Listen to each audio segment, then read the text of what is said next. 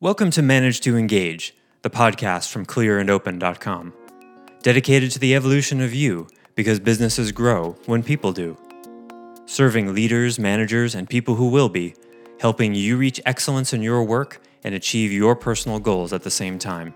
Sign up for the free course at clearandopen.com. Hi, it's Joseph, and thanks for tuning in to Manage to Engage, the podcast from clearandopen.com.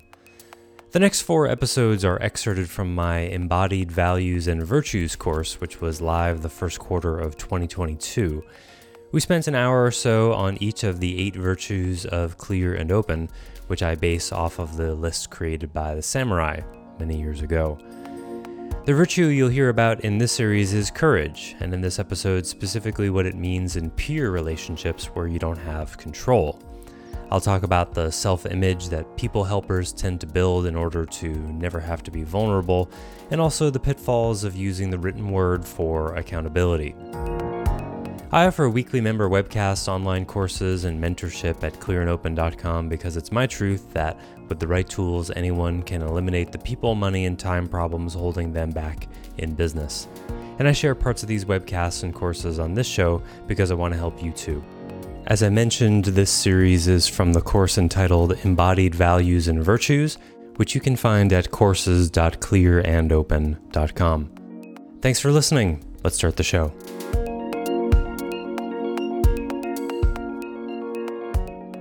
Yeah, I mean, some of it I'm I'm good with, and I, I think I do reasonably well at. Although there's always room for improvement.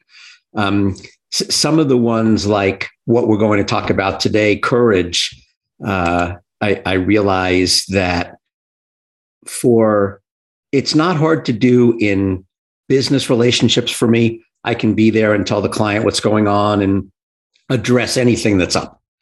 Uh, and I'm I'm on the on the um, extending side of that. I'm not waiting for them to come to me. Mm-hmm. But I notice on the courage side, with uh, intimate relationships, whether it's dear friend, partner, whatever. Um, that's where it always comes up the rub of, uh, you know, the, the, level of honesty, the level of directness, uh, and the reaction that I'm going to get from that. Mm-hmm. That's a great uh, observation. Do you have a sense of why there's a difference between those two domains?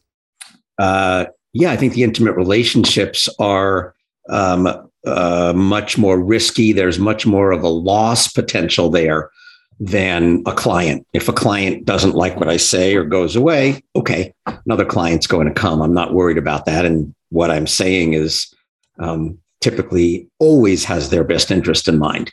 I'm always yeah. looking at extending and really acknowledging that, and my assessments are grounded in where we're trying to go. Mm-hmm. Um, but but yeah, with intimate relationships, there's much more at risk. That yes, that's that's some of it for sure, and I'm going to assert uh, a little bit more about it, not just for you, but for everyone, including myself.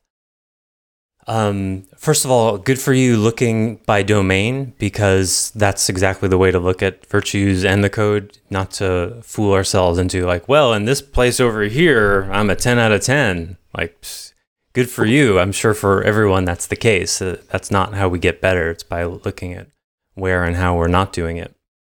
And um, related to that, why uh, you know as a as you're a consultant in the client domain, you're an authority, right? So when you're the authority, uh, that's you, general. When one is an authority, it's far easier to be lots of different things, but especially courageous, because in one way, you're actually in control. Like you just said, like you're the consultant, you're the authority, they've hired you.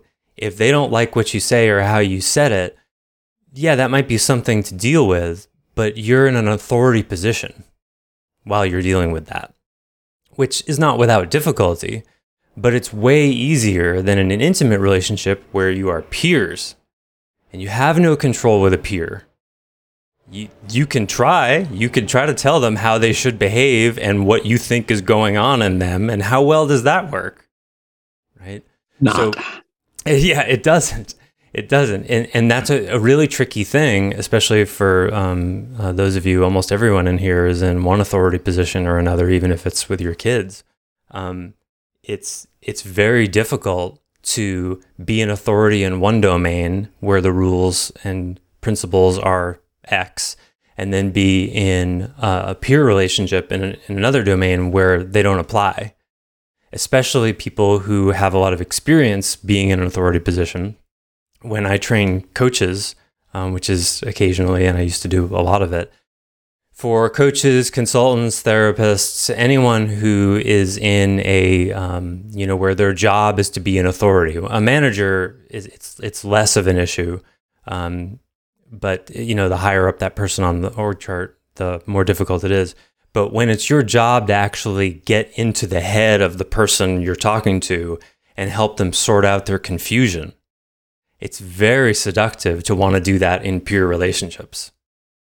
Uh, and there's a kind of, um, I'd say, a rite of passage for anyone with a lot of training in that, because what happens, especially again for coaches, consultants, and therapists, is the the um, the shadow in that person builds an image around that set of skills, and then you start to try to relate to your peer relationships as an authority, uh, unconsciously and innocently, but it's very seductive when you learn how to navigate people's defenses and uh, you know go around defenses and ask penetrating questions to try to get to the truth. All these things you're supposed to do in roles like mine and in roles like brett's uh, and chris and catherine all of lots of you have these kinds of roles.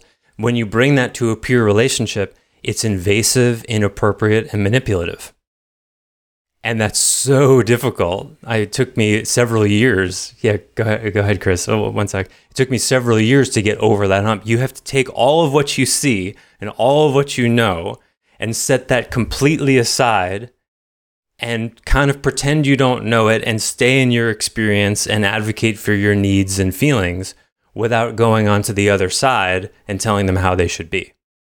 Even though you can and do that a lot of the time. Chris? Well, I was just going to add that in today's world, the venue in which you communicate to do that sometimes really amplifies it, like text messaging to your friends when you don't catch yourself because you can't add any inflection or emotion or drama yeah. behind it. It's like the feedback loop comes back like, whoa, that is nowhere near what I intended. You know what I mean? It's like, slow down. No, it's people read yeah. and hear in some other voice that you don't want. And even if you're trying to be careful with your language, it's wow, hard. Yeah, thanks for bringing that up because that's that's a, a, a sort of subset of um, some code stuff. You know, if you go another level down into microcode stuff, um, never do any kind of accountability via the written word. Uh, I still make that mistake, but I've made it so many times. It's one of my general rules. If there's any chance they could misinterpret or have a reaction to what you're saying, you got to be talking to them. And if you can do it via face to face, ideal, video, second best, phone call, third best, written word, don't do it. It's not worth it. It's not worth it. And it's so seductive and convenient. Oh, I'll just write this, it'll just take a second. And then, you know, you end up in six back and forth emails when one 10 minute phone call could have avoided the whole thing. And this is particularly common among younger generations who grew up with texting. I mean, most of the people in the room, we still remember when you had to hit a key five times to get the letter you wanted. I, I, I, never could do that. I don't know how people had the patience to do that. I did not text with those systems. But um, yeah, I mean, I didn't have a cell phone until I was 23 or something. And um, so the for younger generations, it's just part of the culture of like, oh, I can just, just tap this out. And um, yeah, it creates an explosion. So that's one of the before you send an email, before you send a text, one of the filters that you ought to have is like, is this appropriate for text? Is there any way they could misinterpret this? And just don't do it. Just say no. It doesn't it's not worth it. Thanks for listening to Manage to Engage, the clear and open podcast. Join us next week when you'll be a little bit closer to who you're destined to be. Until then, know that Clear and Open is dedicated to the evolution of you because businesses grow when people do. If you're looking for more support on your journey, head over to clearandopen.com for even more tools, articles, and free resources. Thanks so much for listening. Bye for now.